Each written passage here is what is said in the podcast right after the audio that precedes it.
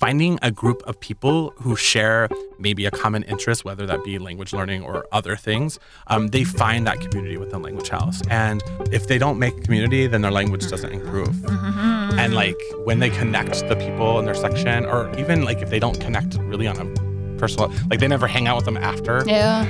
Like as long sure. as they have that, like that's sure. what I've noticed is like mm-hmm. the more community that someone makes, the better their language yeah, improves. Absolutely. You're listening to Speaking of Language, a podcast recorded at the Language Resource Center at Cornell University. I'm Dan Gable, Technology Manager for the L R C.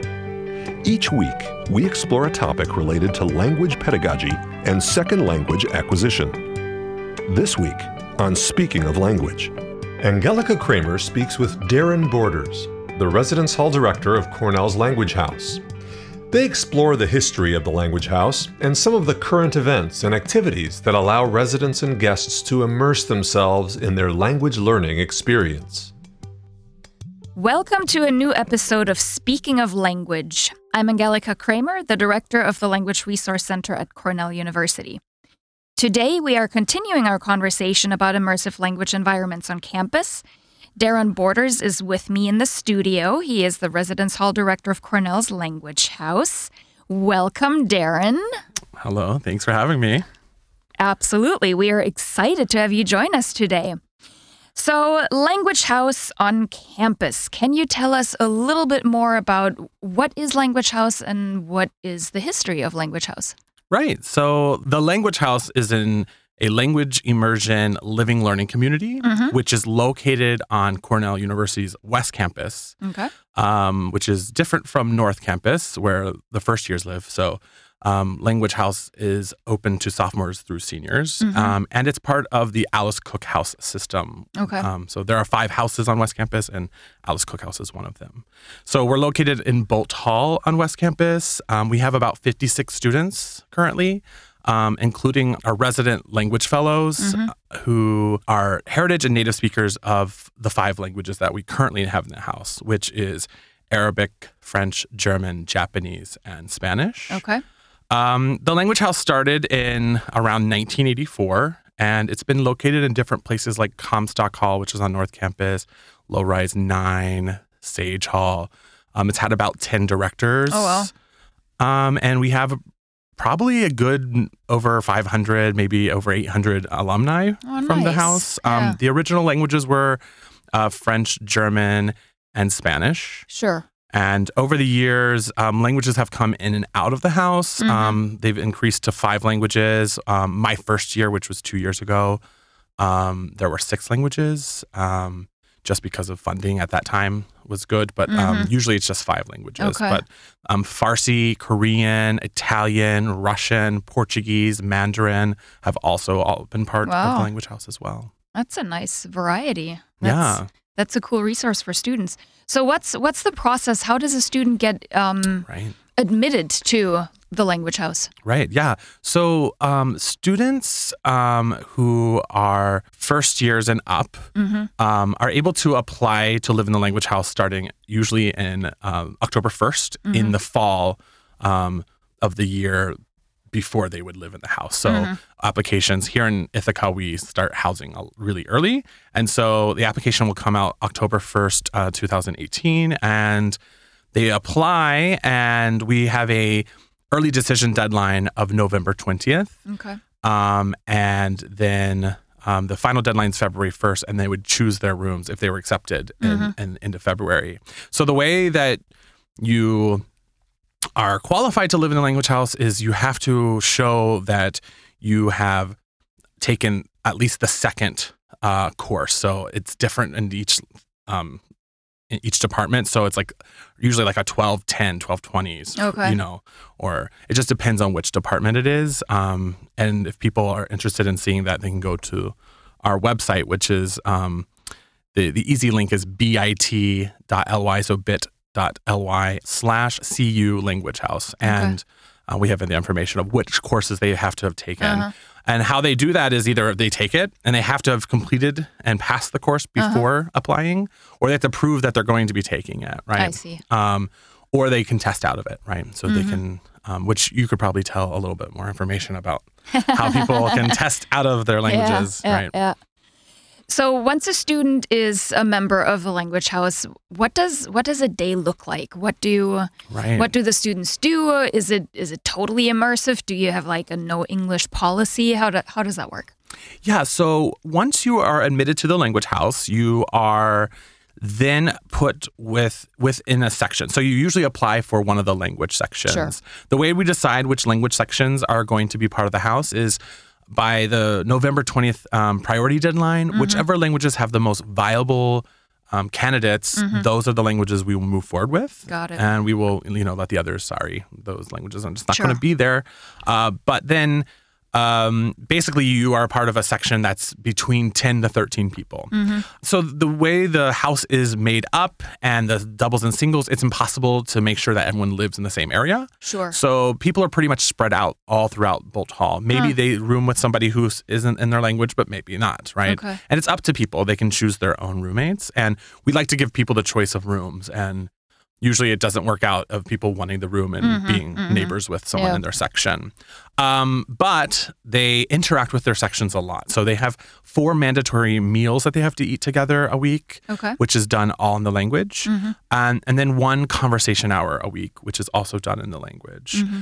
Um, beyond that, we encourage people to use the language with each other in the house in every interaction. Mm-hmm. A lot of times you might get a mix of sections in the, the lounge or the kitchen. Mm, yeah. And so English then becomes the default language uh, just because. But, yeah, you know, you do uh, have people who will be having conversations Japanese here and uh-huh, then someone in German over here. So, uh. yeah, I mean, we try to push the immersion as much as possible. Mm-hmm. Um, and it's really, we really try to hold the students accountable for their own mm-hmm. development. So holding their section members accountable and holding yeah. themselves accountable. And it's really up to them. What do they want to get out of it, right? Sure. You can only encourage so much, yeah. but you can't force people. No. In terms of benefits of Language House, why are some of the, the residents interested? What do they gain from it? What What's some of the positive things that come out of um, living in the Language House? I think that um, for students who are living in the Language House, the Language House is a small community within this large university. So yeah. there's a, the university's large. Sometimes people's colleges, like a lot of people from Cal's, it's very large. And so finding a group of people who share maybe a common interest, whether that be language learning or other things, um, they find that community within Language House. And when I ask people um, why they return to the Language House, mm-hmm. that is usually the answer. It's okay. that they enjoy the the community they've met um, or made, uh, the people they've met, and um, they just enjoy the experience. And because, I mean, Bolt Hall isn't anything extravagant, but like really the Language House isn't a building. It technically is the people that make it um, make it up. And um, yeah, I would say that, that the students really just love the community that they've created. That's, that's awesome. Yeah. Great. So exactly what is your role as the um, director of the Language House? Yeah, so my role is to try to foster an engaging community. And I do that through supervising five um, residents, um, resident language fellows. Mm-hmm. And each of these fellows are um, a native speaker or a heritage speaker of one of the languages. Mm-hmm. For example, the current um, Spanish resident language fellow, um, Stephanie Fuchs, is um, actually a heritage speaker of Spanish and French. Her father's French and her mom's oh, wow. Spanish, cool. but she's over the Spanish section. She grew up in Geneva, mm-hmm. New York. So, um, and then the Arabic um, resident language fellow, we, we shorten it for to R L F.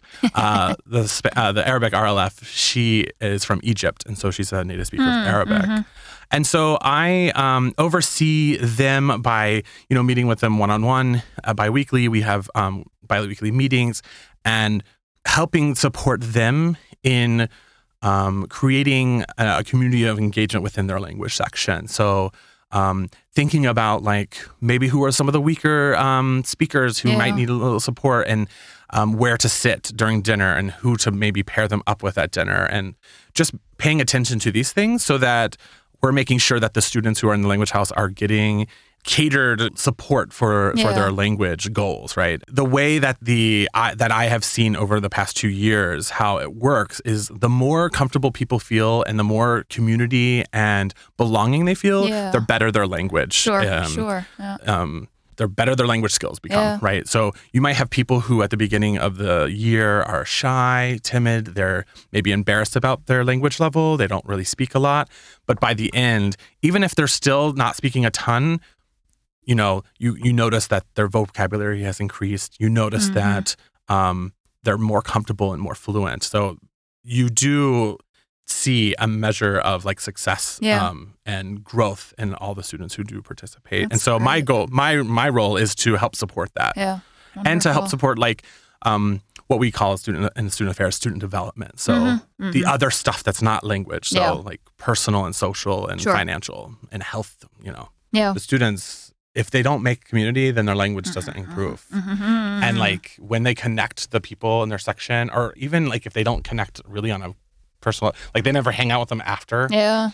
Like as long sure. as they have that, like that's sure. what I've noticed is like, if you were ever to like study this or something, you know, like if yeah. anyone were ever to come, like that would be my, like the question I would tell people to yeah. have hypotheses about. That's my hypothesis, is that mm-hmm, mm-hmm. The, the more community that someone makes, the better their language yeah, improves. Absolutely.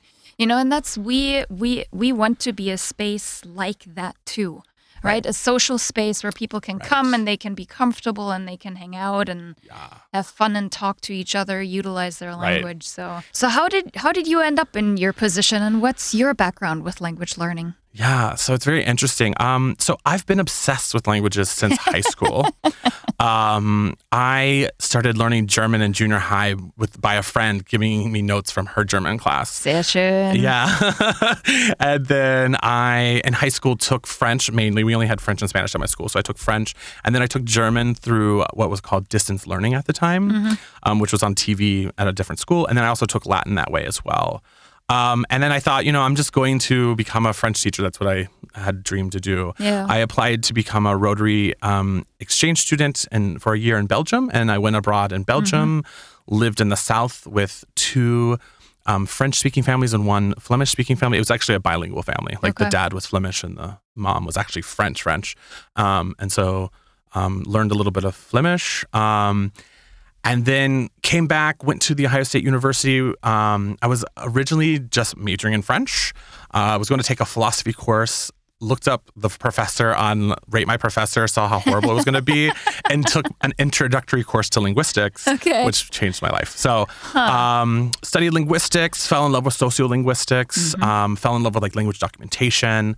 Um, after graduating from the Ohio State University with a, actually I have dual bachelor's, um, in French and linguistics. Um, mm. I went and taught Fran- uh, English in France and Spain um, for two years consecutively, and then um, went off to the University of Utah to get a master's in linguistics. Mm-hmm. I originally wanted to work with um, Doctor Lyle Campbell, who does a lot of language documentation, yeah. but he got a better opportunity this summer before I, I arrived in, at the University of Hawaii. So um, I ended up going back to sociolinguistics. Mm-hmm. Um, while I was there, I worked a lot with language documentation. I worked on the Shoshone Language Project, but um, my my research was mostly sociolinguistics, which is basically the the you know studying language and society. And mm-hmm.